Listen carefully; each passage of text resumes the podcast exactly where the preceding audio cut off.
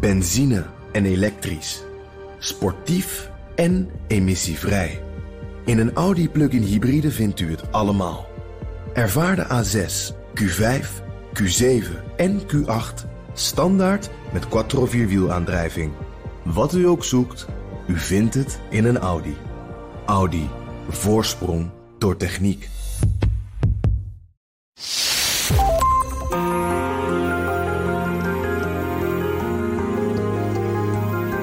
Je luistert naar De Stratege, een podcast van BNR in samenwerking met het Den Haag Centrum voor Strategische Studies. Mijn naam is Paul van Liemt. De Stratege is even met vakantie en daarom blikken we de komende twee weken terug op de tweede helft van dit seizoen.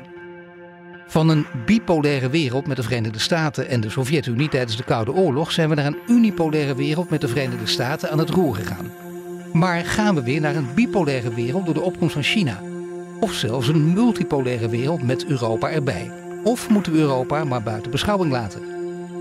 Dat besprak ik op 12 maart 2023. Met Mathieu Segers, hoogleraar hedendaagse Europese geschiedenis en Europese integratie aan de Universiteit Maastricht. En René Jones-Bos, voormalig ambassadeur in Rusland en de Verenigde Staten. We, as the European Union, we know exactly on what side of the table we're sitting. We are sitting on the side of the democracies next to our American friends. And indeed, uh, China is a systemic rival when it comes to um, the way they look at the individual and human rights. Ja, dat zegt uh, Ursula von der Leyen. En om te beginnen dus, hoe machtig zijn we in Europa? En uh, nou ja, zeg het maar René Jonesbos, zijn wij heel machtig in Europa nu? Nou, ik herinner me, Jaap de Hoop Scheffer had het er altijd over. Hè, dat als Europa, we zijn uh, een kleuter als het aankomt op militaire macht. Een puber als het gaat om politieke macht. En een uh, groot, stevige volwassene als het gaat om economische macht. Ja. Maar ik vind wel dat we opgeschoven zijn en opgeschoten zijn in Europa. Ik denk dat Rusland niet had gerekend op de stevige reactie, uh, de sanctiepakketten, verhoging van defensiebudgetten, samenwerking binnen Europa op buitenlands en veiligheidsgebied. Dus stap voor stap vind ik dat we wat opgeschoven zijn. Ja, je merkt dat, dat dit een beetje de analyse wordt. Ben je het daarmee eens, Mathieu Segers? Europa echt sterker, machtiger met name? Ja, het staat natuurlijk te bezien in hoeverre dat gaat bestendigen. Maar eh, op dit moment is het inderdaad zo dat eh, het boven verwachting is wat Europa eh, aan reactie voor elkaar heeft gekregen op die aanvalsoorlog van Rusland in Oekraïne. En ook op die manier heel nadrukkelijk niet alleen de woorden gebruikt. Wij willen een geopolitieke speler worden. Want dat was vaker het verwijt in het verleden. Van het zijn woorden, maar geen daden. Maar ook de daad bij het woord voegt op allerlei manieren. Het verhogen van defensiebudgetten. Het bij elkaar komen in coördinatiemechanismes op het gebied van defensie en geopolitiek. die van tevoren niet bestonden. Uh, het steunen van uh, de Amerikaanse lijn enzovoort. Ja, het betekent dat er heel wat is gebeurd. Uh, Europa is desondanks, zou je bijna kunnen zeggen, ondanks al deze ellende, dus een, sterke, machtige speler geworden. Dat betekent dat er meerdere machtsblokken nu zijn op het wereldtoneel. Welke zouden dat dan zijn? Wat, wat kun je nu zien? Stel dat ik zou bijna zeggen, het is een vraag op een college. Wat moet je dan als student antwoorden? Nou, je moet altijd dan, eh, laat ik het zo zeggen, ik maak het mezelf altijd makkelijk door te zeggen, geopolitiek is eigenlijk heel simpel. En zeker als je het over ordeningen hebt. Er zijn eigenlijk maar vier ordeningen. De eerste is de unipolaire ordening. Dan is er een hiërarchie, dan is er één bepalende macht. Nou, dat is nu op dit moment niet het geval. Dan heb je een bipolaire ordening. Dan zijn er twee rivalen die eigenlijk de, de wereld uh, ordenen. Dat zou kunnen zijn dat we daar naartoe aan het bewegen zijn. Hè. Vol, volgens ja. diverse Amerikaanse analisten is het zo dat we naar een nieuwe bipolaire wereld toe gaan met China en de VS. We zullen, we zullen zien. Dan heb je de derde optie, dat is multipolariteit. Een soort van meerdere polen, maar wel in een soort van ordening. En de laatste optie is wanorde, een soort anarchie. Uh, en ik denk dat je altijd tussen die ordens in aan het bewegen bent. Je bent nooit 100% uh, één van deze vier opties. Op dit moment zou je wel kunnen zeggen dat de werkelijkheid het meest weg heeft van een multipolaire orde. Die wellicht beweegt naar een bipolaire orde, maar dat weten we niet zeker. En als we dat nou even aannemen, er is een multipolaire orde. Ja, ja dan is er ook een positie voor Europa te claimen. Ja, en dan kun je dus ook zo letterlijk zeggen: Europa is één van de machtsblokken. Ja, zeker. In, in potentie zeker. Hè. Dus ik, ik, ik vind wel dat we een voorbehoud moeten maken in de zin van hoe gaat dat er op de langere termijn uitzien? Als je nu naar het moment op op dit moment kijkt en je, neemt even de pijlstok nu, dan zou je kunnen zeggen: ja, Europa heeft in ieder geval de ambitie en ook de daden om een positie in te nemen in die multipolaire orde die aan het ontstaan is. Early this morning, Russian troops invaded Ukraine, a free and sovereign country. And once again, in the center of Europe, innocent women, men, and children are dying of fear for their lives. We condemn this barbaric attack and the cynical arguments to justify it. Ja, dat is eigenlijk het vervolg van ons gesprek. Weer uh, Ursula von der Leyen. En dan gaat het ook over de reactie van Europa op die oorlog. René Jonesbos, ja. wat vind je van die reactie? Ik ben het eens met wat, wat Mathieu net zei. Behalve dat als je kijkt naar militair, hè, is het de vraag of wij als Europa, als Amerika er niet was geweest, ons zo te weer hadden kunnen stellen en zo Oekraïne hadden kunnen steunen als we hebben gedaan. Want inderdaad, we hebben goed gereageerd als Europa, denk ik. Maar militair stellen we natuurlijk alleen nog steeds heel weinig voor. Daar, daar zijn we toch echt afhankelijk van de VS op het gebied van zwaar materieel, op het gebied van hè, wat de Amerikanen altijd leadership noemen, leiderschap. Wie, wie neemt nou de leidende rol? Wie hakt de knopen door?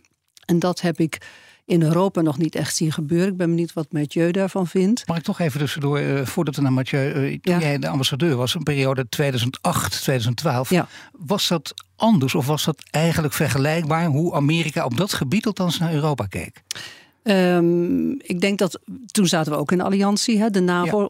Qua veiligheid, denk ik, hebben we altijd naar Amerika en onder die Amerikaanse paraplu gezeten. En Bob Gates, die toen de minister van Defensie was, hè, in die tijd begon het, zei van kom op Europa, jullie moeten wel wat meer steentje bijdragen, je eigen broek ophouden. Hè, jullie zijn een rijk continent, welvarend continent, maar niemand haalt de 2% eh, BNP als het gaat om defensieuitgaven. En als er echt iets moet gebeuren, kijken jullie allemaal naar de VS dat moet anders. dus, uh, dat gebeurde toen al. Dat, was toen al het geval en, en Obama-administratie drong daar ook op aan. Het was natuurlijk pas Trump die dat keihard neer heeft mhm. gezet. He, op een hele, uh, voor ons onprettige, maar wel heel duidelijke manier. Uh, dus die, die, die, die, die, dat, die grote stap moet nog steeds wel gezet worden. Onafhankelijk alleen als Europa kunnen we denk ik nog niet echt een militaire geopolitieke speler zijn. Nee, dat is toch wel opvallend, uh, Mathieu. Omdat het, het, speelt al een hele tijd, inderdaad. Uh, toen, ik denk voor die periode was het ook al zo. Trump die dat op zijn eigen manier, uh, laten we zeggen, gewoon heel lomp heeft neergezet toen. Maar mensen zeiden, maar hij was de eerste, maar bepaald niet. Hij ging eigenlijk voort in een, in een Amerikaanse lijn. Alleen kun je wel zeggen dat, dat het nu Europa dat ter harte ook neemt, deze waarschuwing? Zeker. En eh, eh, ik, hè, daarom had ik het ook over ambitie en potentie. Dus eh, Europa heeft de ambitie en de potentie om een rol te gaan spelen. Maar met name op dat militaire is er natuurlijk enorm achterstallig onderhoud. Met, en, en dat weer met name in West-Europa. Vergeet dat niet, want er is nog wel een verschil in Europa zelf. De Polen die zeggen deze dagen heel terecht en heel hard. Uh, wij hadden onze defensiebegroting wel altijd op orde. Ja. Wij gaan nu niet naar 2%, wij gaan naar 4%. Uh, wij willen eigenlijk dat andere Europese uh, landen beter naar ons gaan luisteren. Gezien de analyse die wij hebben gemaakt de afgelopen twintig jaar over Rusland en het potentiële risico dat ja. daar zat. En dat zie je ook heel erg gebeuren in Europa. Hè. Dat de, de balans verschuift naar het oosten. Dat was al gaande.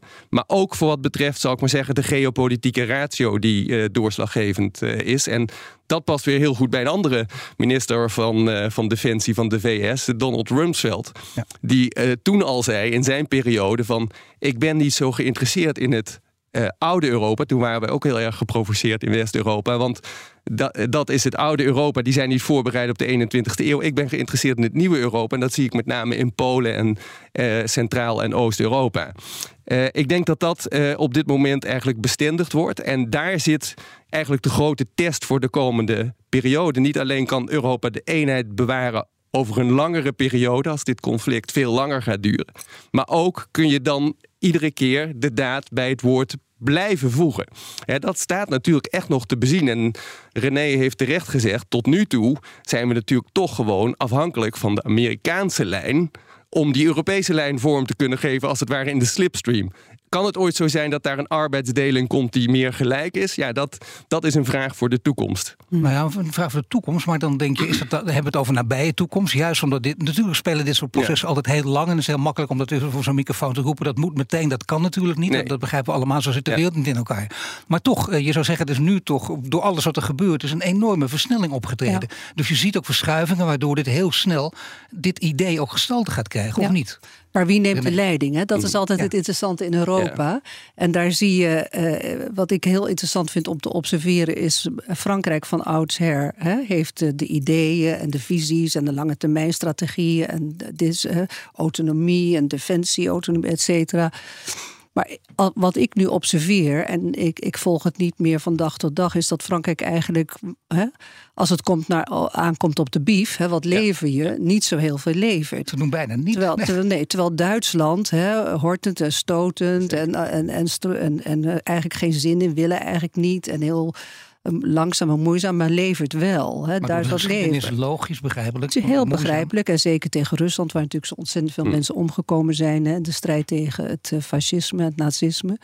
Maar het is wel Scholz die naar Biden gaat en die toch spreken over de toekomst in Oekraïne. Dus hoe gaat dat Europese leiderschap eruit zien? De Britten die uit de EU zijn gestapt, maar niet uit de NAVO natuurlijk. En wel ook een hele actieve uh, strategische militaire rol spelen. Dus dat, dat moet zich allemaal nog zetten, heb ik het idee.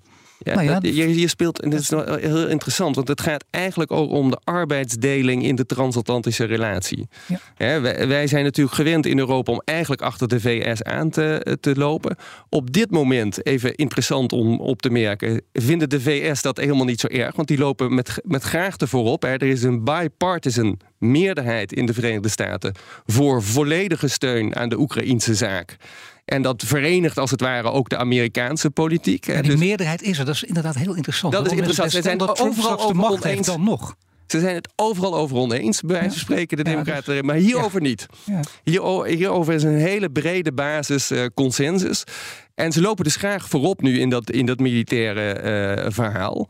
Uh, dus dat maakt het voor, dat Europa nog wat tijd heeft. Ik, ik, ben het, ik onderstreep wat, wat René heeft gezegd. De Duitsers doen traag uh, volgens sommigen, maar toch hele erge grote stappen. 100 miljard defensiebegroting, uh, Leopard tanks uh, zijn geleverd. Dat, dat zijn historische omwentelingen in het naoorlogse Duitsland. Dat is, ja. dat is niet zomaar iets. Um, en zij vullen ook een rol, uh, potentieel, uh, samen met de Europese Commissie. En daar is Frankrijk zoekende. En dat is iets wat Amerika, bij wijze van spreken, met meer urgentie vraagt van Europa op dit moment. Bij wijze van spreken nog dan militairen uh, het been bijtrekken. Zij vullen ook een rol in de, in de, in de, in de moreel-ethische dimensie. Want vergeet niet, dit is een strijd van het Westen nu tegen Rusland. Als je kijkt naar hoe uh, de transatlantische relatie daarin zit. Maar het draagvlak voor het Westen, vergeleken met een aantal jaren geleden. en zeker met een aantal decennia uh, geleden. in de wereld, is wel ernstig afgenomen. En de Amerikanen hebben eigenlijk niet meer de leverage in de rest van de wereld om genoeg geloofwaardigheid op de been te brengen op eigen kracht. Dus zij kijken ook heel erg naar Europa van behalve die defensieverantwoordelijkheid in te vullen, 2% enzovoort als NAVO-partners, ook die moreel-ethische dat stokje als het ware ook mede over te nemen van uh, de VS om dat samen te gaan doen. Omdat de VS daar voelt dat er een wankele basis is. Zeker deze regering uh, van Democraten is eigenlijk best wel expliciet in die vraag. En daar ligt voor Europa een hele belangrijke eigenlijk kans. Uh, om, in, om daar invulling aan te gaan geven. En je ziet dat er krachten zijn die dat heel graag willen. En je ziet ook uh, uh, wijfelende kracht. Dus Frankrijk bijvoorbeeld wil ook eigenlijk altijd een eigen koers hebben ten opzichte van de VS. Dus die willen niet helemaal mee in het transatlantische verhaal. Ja, nee, Jones niet voor niets ook. Het gaat er wel om wie neemt hier de leiding. Is het ja. toch Frankrijk? Het lijkt nu meer op Duitsland, want je hebt het over historische omwenteling. Ik denk dat dat zijn precies de juiste woorden. Ook vaak vergeten. Het is nogal wat. Het is gigantisch. Het is gigantisch wat er in Duitsland gebeurt. Dus toen, toen Scholz een paar weken geleden werd aangesproken in de Bondsdag op uh, u verkwanselt uh, de desiderata van Willy Brandt en Helmut Schmid, uw voorgangers van de SPD, die nooit zoiets gedaan zouden hebben als dit. Toen heeft hij heel krachtig geantwoord. Dat is een fragment dat waard is om terug te kijken. Samenvattend, dit is ook een totaal andere situatie. En daarom is deze historische Zeitenwende ook in het beleid nodig. Uh, en daar heeft hij uh, daad bij het woord gevoegd. En daar, daarmee schrijft hij dus naar die Pools-Midden-Europese lijn. Uh, die heel goed past bij de transatlantische relatie. Maar veel minder goed past bij wat Frankrijk eigenlijk voor ogen heeft. Maar dat is het begin van het leiderschap van Duitsland. Ja, dat is tegen heug en meug. En uh, hoewel ze daar zelf altijd heel bescheiden over willen doen en het liever niet uh, op, op, op, op zich willen laten, is dat wel het begin van een Duitse Europa. En dan Groot-Brittannië, want het is interessant dat, dat, dat uh, René Jones er ook over begon natuurlijk. Groot-Brittannië, want wat is die rol? Inderdaad, uh, niet meer bij de EU, maar natuurlijk wel in de NAVO natuurlijk een hele grote rol spelen. Wat, wat voor rol speelt Groot-Brittannië? Nou, die lopen voorop in, in het militaire. Als je naar de Europese spelers kijkt, dan doen ja. zij heel veel. Uh, en uh, zijn ook iedere keer uh, de eerste die de volgende stap zetten. Dus nu gaat het om middellange afstandsraketten bijvoorbeeld sinds een paar weken. Ja, dan is de vliegtuigen. vliegtuigen. Dan is het Verenigd Koninkrijk meteen aan de lat op eigen initiatief om te zeggen dat gaan wij doen. En daarmee zetten ze een soort nieuwe piketpaal voor de rest van Europa. Dus ze spelen in dat verhaal nu eigenlijk best wel een, een goede, constructieve, bevorderende rol zou je kunnen zeggen. Ja, dat betekent dus wel dat je niet meer kunt zeggen dat, dat Europa, zoals het altijd was, economische reus, geopolitieke dwerg, dat zijn een beetje de framingen, de clichés die erop werden gelegd, maar dat is voorbij. Althans, zoals Mathieu zei, het proces is in gang gezet, maar we zullen het uiteindelijk waar moeten maken. En kunnen we het alleen of zullen we het altijd doen in de slipstream samen met de VS? Dat vind ik nog wel een vraag die, uh, die, die voor mij nog niet beantwoord nee, precies. is. Ja, kun je dit bij een andere president in de Verenigde Staten, kun je dan overnemen? Nou, op dit moment niet. Nog qua besluitvorming volgens mij, nog qua oh. equipment, qua materieel. Qua, hè, voorbeeld, evacuatie uit de Kabul had Europa niet kunnen doen zonder de VS, omdat wij gewoon het materieel en de manschappen niet hebben. Dus wat voor situatie je ook in terecht komt, we zijn heel lang afhankelijk geweest van de Amerikaanse ondersteuning op allerlei terreinen. Dus de vraag is: kunnen we het zelf als het zou moeten? Mm -hmm. Uh, zowel politiek als, uh, als, als materieel, qua, qua defensiematerieel. Is dan, is dan het antwoord op de vraag in ieder geval niet binnen een paar jaar? Dus laten we zeggen, als er een andere president komt in Amerika, dan zijn we daar nog niet aan toe. Dan zijn we nog niet geëquipeerd om dat zelf te kunnen doen. Stel dat het zou moeten. Ik, ik zie het nu nog niet, maar Europa komt schoksgewijs tot stand. Maar goed, dat weet Mathieu ja. beter. Dat is uh, zijn expertisegebied als het moet, zie je dat Europa sprongetjes maakt. Ja. Hè? Zolang het niet hoeft, zijn we aan het ummen en aan, overleggen. En dat kan niet, want regel dit en afspraak dat en procedure zo. Dus Europa, denk ik, is wel in staat om schoksgewijs te groeien, te veranderen, stappen vooruit te zetten. Ik denk dat Ursula von der Leyen ook daar een hele uh, actieve en zichtbare rol in heeft gespeeld. Hè. Dit is echt een ander soort commissie, denk ik, dan de commissies die we daarvoor hebben gehad. Qua rol die ze ook voor zichzelf zien en qua expressie van die rol. Um, maar als het vandaag zou gebeuren, hm, weet ik niet of er, of we er klaar voor zijn. En dan onder een andere president. Want uh, Mathieu, dat is ook interessant dat hij dat zegt. Dat wordt ook bijna ja. vaak veronachtzaamd. Maar inderdaad, op dit gebied zijn de Democraten en Republikeinen het eens. Dus ja. zo gek veel gaat er misschien niet veranderen, of toch wel? Nou, er zijn, er zijn eigenlijk twee uh, indicatoren hier. Dus één heb je dus die grote consensus. Die, is, die kan voor Europa uh, die kun je interpreteren als geruststellend. Er is nog even tijd. De Amerikanen zullen voorlopig uh, die rol blijven invullen zoals ze hem invullen. Aan de andere kant heb je de vorige president. En ook zijn laatste uh, toespraken weer. Waarbij je toch echt moet afvragen: als deze persoon of een vergelijkbare persoon president wordt. Wat, wat zijn dan de huidige afspraken met de VS waard? Hè? En in hoeverre wordt Europa dan inderdaad op zichzelf teruggeworpen als enige echte geloofwaardige leider van, van het Westen als het gaat over de moreel-ethische en waardekant. En dus ook op het slagveld, want dat is natuurlijk waar, waarom Oekraïne, het Oekraïne van Zelensky, kiest voor die westerse kant, omdat ze voor die vorm van samenleving willen staan. En dan wordt het wel heel precair. Dus het is, het is maar hoe je er naar kijkt. Je kunt jezelf wat comfort aanpraten in de huidige situatie, maar je kunt net zo goed zeggen: het is een zeer, zeer onzekere situatie waarin Europa nog steeds niet door al dat achterstallig onderhoud eigenlijk klaar is voor, het, voor zo'n scenario uh, met, een met, een, met een president als Trump. We will resolutely defend our national interests and ensure the security of our people with our glorious Russian army.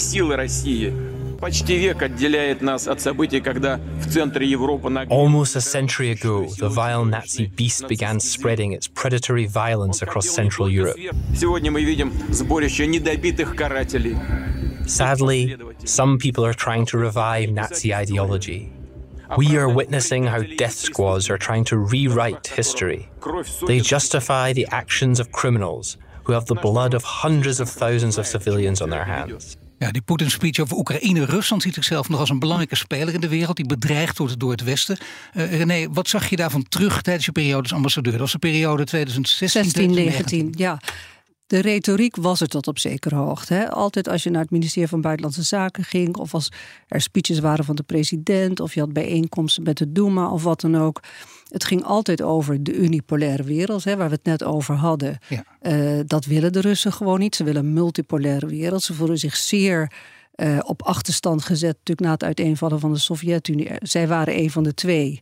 En nu voelen ze eigenlijk, hè, ze voelden dat ze niks meer waren. Dus die unipolaire wereld daartegen, tegen de VS.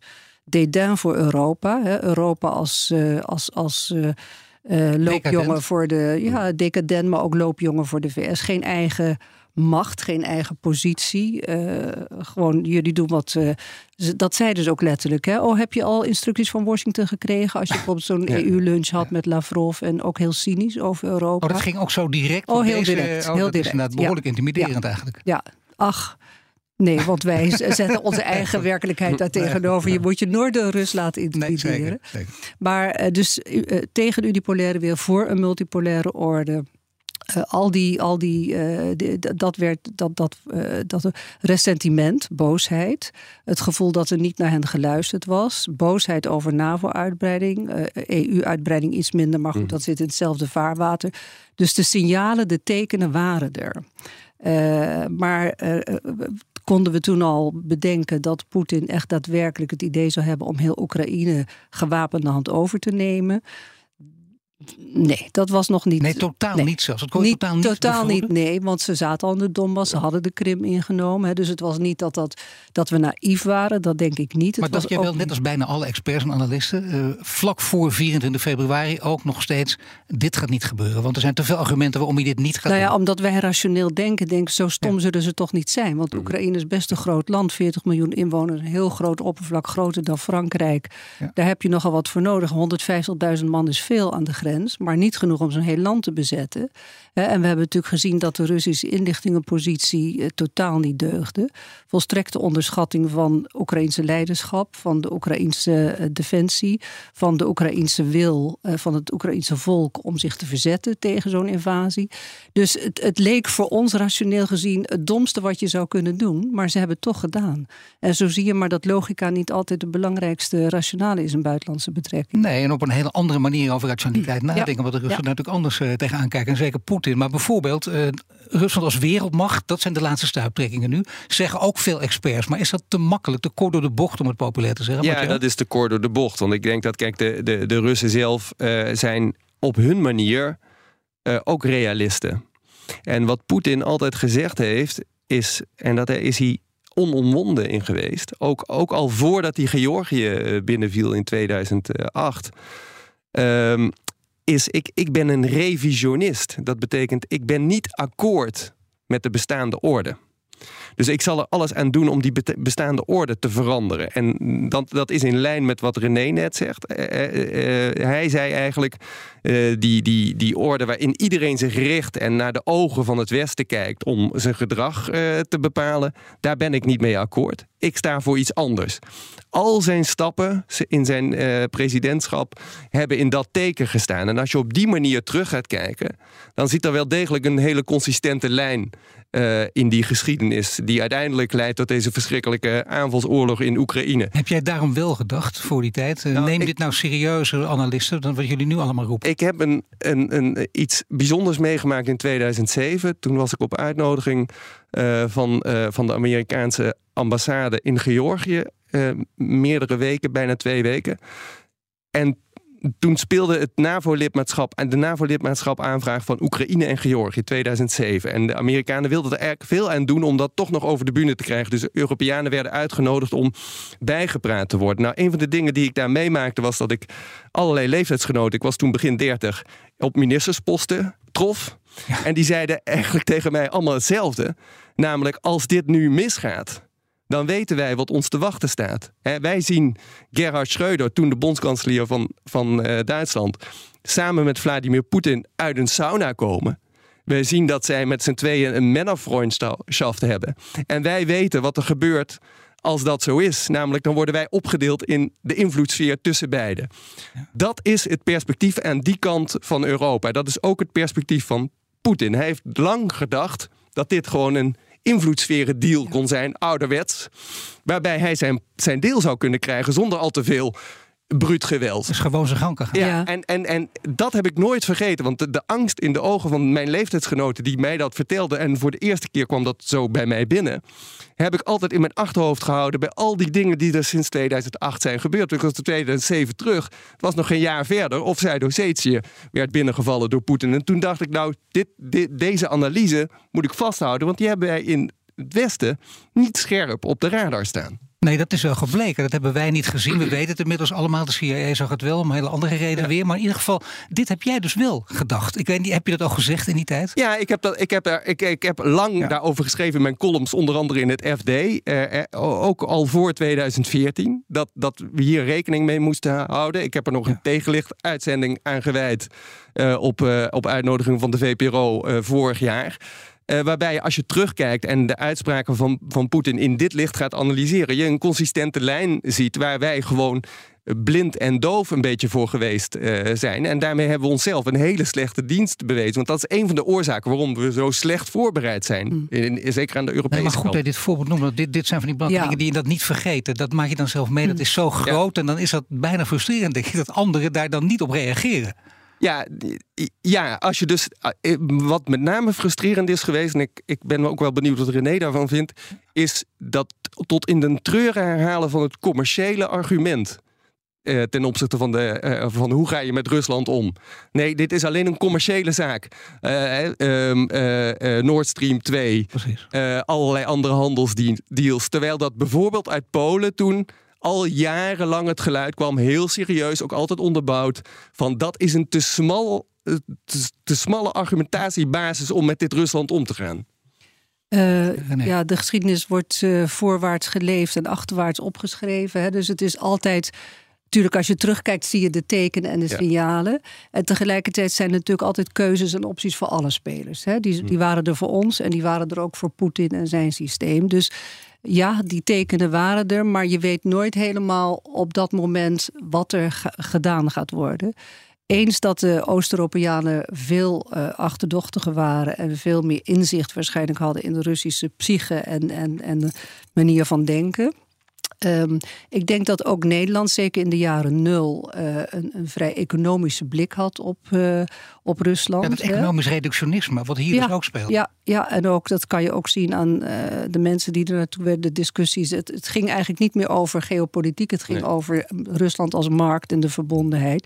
Ik denk wel dat Nederland, zeker na 2014, annexatie van de Krim, bezetting van de Donbass en natuurlijk voor ons de MH17, dat wij misschien eerder dan een aantal andere Europese landen die naïviteit kwijt waren en veel kritischer begonnen te mhm. kijken. Uh, en je had binnen de Europese Unie ook een heel erg verdeeld veld. Hè. Dat maakt het ook moeilijk om een ja. eenduidig beleid. Want je had de Oost-Europeanen heel kritisch, zeg maar, aan de rechterkant van het spectrum. Daar kwam vrij snel daarna VK en Nederland. Dan had je middenblok. En dat waren dan met name de Duitsers en de Fransen. Die zeiden economisch hè, wandel door handel. En we moeten ze economisch binnenhalen. En dan hebben ze zo'n belang bij ons. Dan zal er ook niets gebeuren. Dat gaat uit van een alleen economische manier van denken. En je had landen nog verder aan de andere kant. Die hele vriendschappelijke banden hadden met Rusland. En vanuit de orthodoxie of vanuit de, de, cultuur of de geschiedenis. Dus er was ook een heel verdeeld beeld binnen Europa. En dat maakt het ook moeilijk om één handelingsperspectief te hebben op de mhm. relatie met Rusland. Als je dan kijkt nu naar de situatie op dit moment, dan eh, mogen we één land zeker niet vergeten, namelijk China. Kan Rusland zo sterk zijn of blijven, of misschien sterker worden, alleen maar dankzij China? Met andere woorden, is, is dat de sleutel? Moeten we daar continu nu naar kijken? Nou, uh, waar, waar, ik uh, vaak aan terugdenk nog steeds is de verklaring van grenzeloze vriendschap, zoals die heette tussen Xi en Poetin uh, bij de uh, winterspelen in Peking. En dat was natuurlijk vlak voor de Russische inval in Oekraïne. Eerst zijn die winterspelen nog even netjes afgehandeld. Maar daar zat die verklaring uh, van grenzeloze vriendschap in. En als je die leest, is een korte verklaring, is wel het waard om terug te lezen. Je kunt hem zo vinden op internet. Dan zie je twee dingen die daar enorm in opvallen. Eén is zij zeggen allebei daar, China en Rusland, wij zijn revisionisten. Dus wij zijn, wij zijn niet akkoord met de bestaande orde. En zij zeggen daar ook bij, wij staan voor de democratie van de toekomst. Vergeet dat niet. Ze claimen ook het woord democratie voor zichzelf. Daar zouden wij hier over kunnen lachen. Maar ik denk niet dat we dat moeten doen. We moeten vooral heel duidelijk lezen dat dat daar staat. En dan serieus nemen wat ze daarmee bedoelen. Dat is één. Het tweede is dat ze daar met elkaar afspreken, eigenlijk natuurlijk. Om elkaar stilzwijgend te steunen in die revisionistische agenda. Wat de zetten ook zijn, als ze maar in die revisionistische agenda passen. Verklaring van innige vrienden vlak voor de oorlog. Dat ja, is inderdaad da, da, En, en dat, die, die staat natuurlijk nog steeds overeind. Ja. die wordt nu wel getest, denk ik, door Poetin. Want ik denk wel dat de Chinezen regelmatig ook twijfelen van... waar is hier ergens een, een, een, een eindpunt uh, uh, voor ons. Maar op dit moment houdt die verklaring nog steeds stand. En dat is natuurlijk een van de, je hebt helemaal gelijk uh, Paul, een van de redenen waarom Poetin ook nog door kan gaan. En die blijft stand houden, denk ik. Als ik, als ik kijk naar, naar mijn tijd daar, het was al een tijd aan de gang. De Chinese ambassadeur beklaagde zich altijd dat hij het zo druk had. Want er waren zoveel delegaties, zoveel presidentiële ontmoetingen, ministeriële ontmoetingen. Die, die relatie werd heel intensief opgebouwd, ook al in de jaren tien, hè, zeg maar. Um, nou, die, die, die, die, mooie verklaring waar Mathieu het net over had, inderdaad uh, geen grenzen. Maar ik denk dat China belang heeft bij die relatie met Rusland. Ze geloven allebei in de multipolaire wereld. China heeft een hele lange grens met Rusland. Dus ze hebben geen zin in gedoe aan die noordelijke grens. Ze hebben al genoeg in de, in de zee en uh, bij andere grenzen waar ze zich op willen focussen. Rusland neemt uh, systematisch hetzelfde soort posities in in de Veiligheidsraad als China. Hè? Dus ze versterken elkaar daar. Uh, dus China heeft helemaal niet zoveel belang bij om Rusland te laten vallen. Uh, bovendien, ze krijgen nu goedkoop olie en gas omdat wij ervan afzien. Ja. En de sanctiepakketten hebben ingesteld. Gaat dat nu allemaal de andere kant op, voor zover mogelijk? Want je hebt natuurlijk niet 1, 2, 3 nieuwe pijpleidingen gelegd. Dus ook economisch heeft China daar baat bij. Er gaat heel veel Chinese export nu naar Rusland. Want alles wat wij niet meer exporteren komt uit China of via omwegen, nog wel via andere landen. dus ik denk dat er voor China, eh, ze, misschien hebben ze gedacht, eh, nou Poetin had je dat nou op zo'n manier moeten doen, mm. ongetwijfeld. Eh, we zullen de notulen van het Chinese politbureau ooit misschien nog te lezen krijgen. Maar ik denk dat ze op dit, belang geen enkel, op dit moment geen enkel belang hebben bij het niet doorzetten van die relatie uh, met Rusland. En andersom geldt dat voor Rusland ook. Die heeft niet veel keuze op het ogenblik. Nee, maar alleen de praktische kwestie speelt natuurlijk wel van uh, wel of geen wapens leveren. En dan zegt Scholz ja. met name heel duidelijk: nee, dat gebeurt niet. Dat, ja. dat, dat, gebeurt hoe dan ook niet. Ja. Dat weten we natuurlijk nooit precies. Nee. Is, dat, is dat cruciaal of zijn er nog andere zaken ja, net nou, zo Er is natuurlijk een continuum in, de, in die grenzeloze vriendschap, zal ik maar zeggen. Op hm. dit moment zijn de Chinezen nog relatief passief. Hè, een soort stilzwijgend gedoogsteun voor wat Poetin aan het doen is. Als je naar de uh, extremere kant uh, voor wat betreft escalatie gaat, ja, dan zouden ze wapens gaan leveren. En dan komt er natuurlijk toch een soort van conflict tussen, tussen NAVO-partners en China. Maar is, is het dan officieel dus een wereldoorlog? Want dat, daar ja, gaat het ook steeds over. Ja, dat, dat, dat, dat scenario hangt natuurlijk in de, toe, in de toekomst wel als een optie boven de tafel. De andere kant is natuurlijk dat ook China de, de grote de-escalator kan zijn. Hè. Dus ze, ze hebben ook signalen afgegeven de laatste maanden nog, waarin ze af en toe hinten op een bemiddelingsrol. Dat ze uh, zeggen van nou voor de volgende fase hè, komen wij graag aan tafel als een partij die uh, kan, kan, misschien kan deescaleren. Ja, ergens daartussen zal de werkelijkheid uh, zich verder ontvouwen. maar ja, China is, is, is heel cruciaal in dat verhaal. En ik wil nog één ding toevoegen wat betreft het Chinese verhaal. Ik hoorde de hoogste uh, partijpersoon uh, buitenlandse zaken van China onlangs praten in München. En die begint dan toch zijn klinische harde speech, want die was gericht aan het Westen, met name aan de VS, maar ook zeker aan Europa, met een opsomming van alle schendingen van territoriale integriteit vanuit het Chinese perspectief door de VS, waarbij die begint in Kosovo en doorgaat naar Irak en doorgaat naar Afghanistan enzovoort. En dan uh, uh, dat is ook een kwestie van dat perspectief je even verinnerlijken om te begrijpen wat de logica aan de andere kant is. Ja, dan zegt hij, hij eigenlijk, wij, wij zijn nooit een aanvalsoorlog gestart, dus waarom wordt er zo argwanend naar China gekeken? Hè? aanvalsoorlogen zijn in het recente verleden door anderen gestart. En uh, met name kijken ze dan naar de VS. Waar de Russen ook heel goed in. ja. Een soort jijbakken. Hè? Van de, jullie kijken nu naar ons, maar kijken eens naar jezelf. Uh, wij zijn misschien cynisch, want wij vonden de Russen altijd cynisch, maar jullie zijn hypocriet. hè? Eh, als het van de ene kant gedaan wordt geaccepteerd en van de andere kant niet. Ja, maar dat maakt natuurlijk wel indruk op de emerging mm. countries. Dat maakt indruk op, op, ook op Afrika. Zeker, dat maakt ook indruk op Macron, die kijkt naar de Global South. Waarvan die dacht, wacht even, vertrouwen in het Westen zijn ze nu echt kwijtgeraakt. Dat merkte hij in München. De veiligheidsconferentie niet dat bij elkaar. niet alleen Macron kijkt naar de Global South. Ik denk dat we daar als Europa al heel lang eh, naar mee bezig zijn. En Rusland heeft daar systematisch in geïnvesteerd. Hè. De tijd dat ik in Moskou zat, was een hele grote Rusland-Afrika-conferentie in Sochi. Lavrov is individueel alle Afrikaanse landen gaan bezoeken. Terwijl wij bezig waren met de naweeën van de financiële crisis, van de migratiecrisis. Wij waren als Europa natuurlijk redelijk naar binnen gekeerd.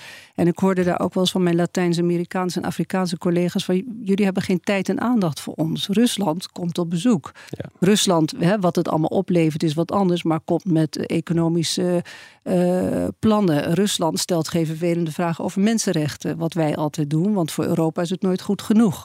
Uh, hetzelfde met China natuurlijk. Dus er werd uh, ook toen al heel systematisch door Rusland gewerkt aan die banden met de Global South. En je merkt dat het verhaal, het narrative van Rusland in een heleboel van die landen nou, geaccepteerd wordt, weet ik niet, maar uh, redelijk land. Er zijn ook veel Afrikaanse leiders die gestudeerd hebben in de Sovjet-tijd in Moskou, die nog steeds Rusland zien. Sovjet-Unie als een antikoloniale macht. En het Westen, want je had het over de rol die Europa misschien kon overnemen als morele macht. Maar natuurlijk in Afrika, hè, met het koloniale verleden, is, is ook Europa natuurlijk niet helemaal, nee. uh, helemaal schoon en, en, en puur en zuiver. Uh, dus de geschiedenis speelt een rol. En wij hebben de neiging om die wel eens te vergeten. En, en zij kennen de geschiedenis heel goed. Laatste punt over de invloed van China op Rusland om, om, om een soort bemiddelende rol te spelen. Ik denk dat dit voor Rusland zo belangrijk is. Hè. Dit is zo'n zo'n uh, cruciale oorlog voor Poetin, met name voor het Kremlin. En ik heb ook wel eens een Chinese denktank horen zeggen: Russisch buitenlands beleid is als een tyfoon. Hè? Dat is een razende roeland. Uh, daar, moet je niet, daar kan je niet te veel tegen doen. Je moet hem even over laten waaien. Ja. Uh, het plekje de schaduw zoeken uh, of in, in de luwte. En dan kijken waar je er gebruik van kan maken. Ik denk niet dat Xi in de positie is om tegen Poetin te zeggen: je moet dit nu stoppen. Zo zijn de verhoudingen ook niet. Nee. Nee, maar we moeten dus wel ondertussen ook naar al die andere landen kijken. Want uh, ik bedoel met Macron, omdat hij het op die veiligheidsconferentie echt nog apart ook benadrukte. Alsof hij daarvan geschrokken was. alsof hij het voor het eerst hoorde. Nou, de Global South vertrouwen ons niet meer. Maar goed, uh, Afrikanen ook. Je leest het ook overal natuurlijk. En ze krijgen beurzen wel van de Chinezen. Voor henzelf. En, en dat, is toch, dat, vinden ze positief. Daar kijken ze natuurlijk anders tegenaan. Spelen al die landen bij elkaar dan ook nog een hele grote rol? Of niet, uh, Mathieu? Ja, wat, je, wat natuurlijk een van de echt treffende uh, kenmerken is van, van, van uh, de geopolitieke verhoudingen die we zien uitkristalliseren sinds die aanvalsoorlog in Oekraïne, is dat je aan de ene kant zie je een verenigingsreactie in het Westen, inclusief NAVO, nieuwe NAVO-lidmaatschap, uh, nauwere samenwerking tussen de VS en Europa. Aan de andere kant, de grote niet-verenigende kracht, zou je kunnen zeggen, was de VN. De VN was totaal afwezig en is eigenlijk tot op heden afwezig. En dat komt omdat daar helemaal geen verenigingsreactie te zien is. In, tegendeel.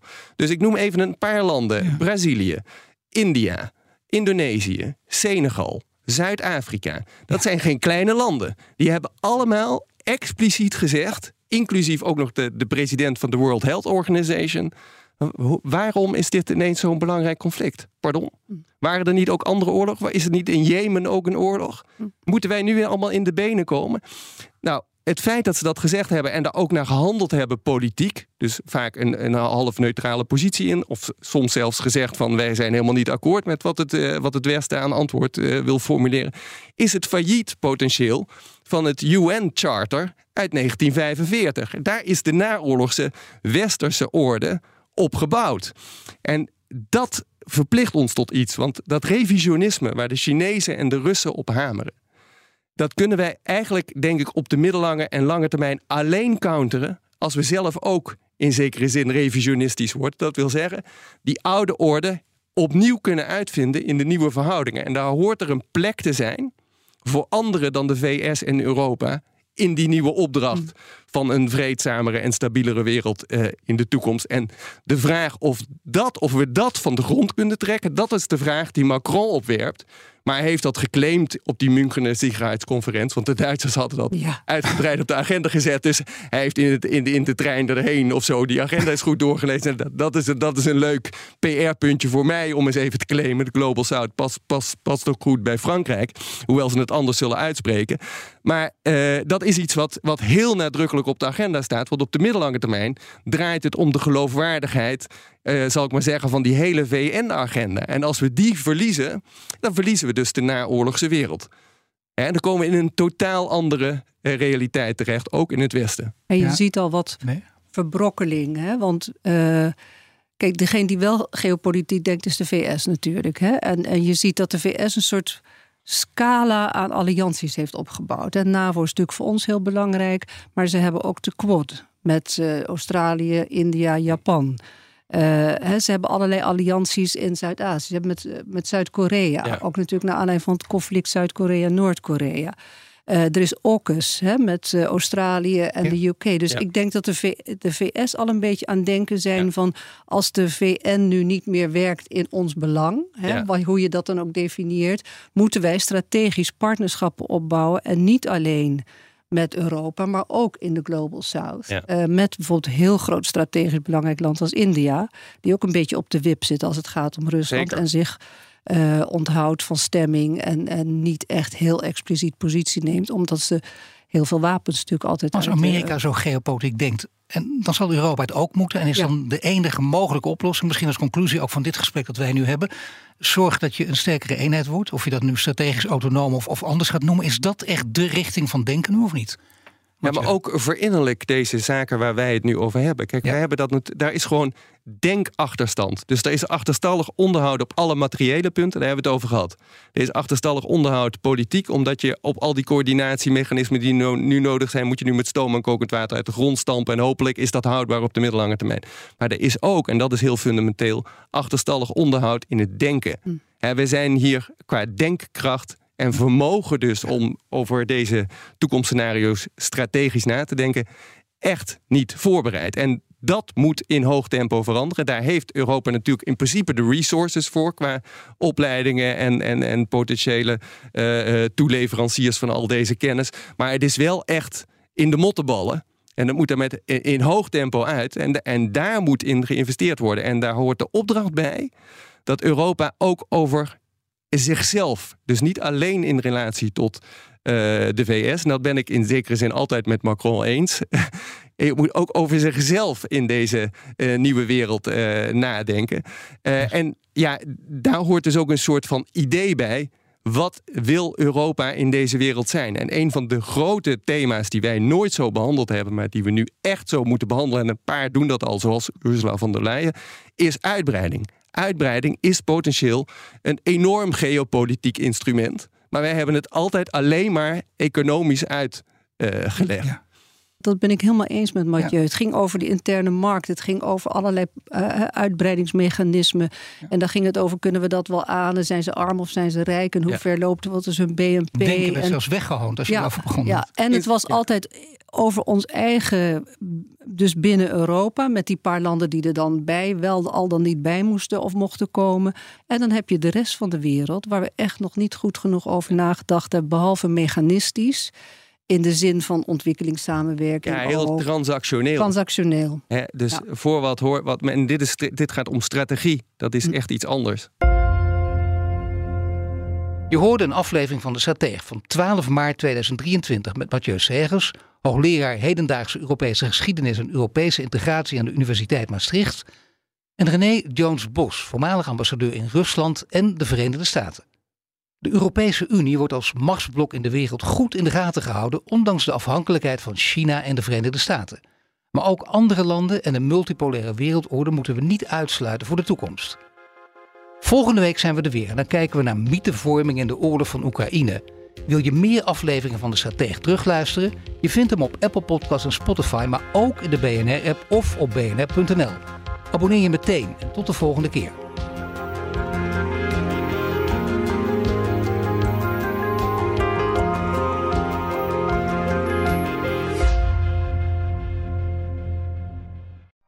Benzine en elektrisch. Sportief en emissievrij. In een Audi plug-in hybride vindt u het allemaal. Ervaar de A6, Q5, Q7 en Q8 standaard met quattro vierwielaandrijving. Wat u ook zoekt, u vindt het in een Audi. Audi. Voorsprong door techniek.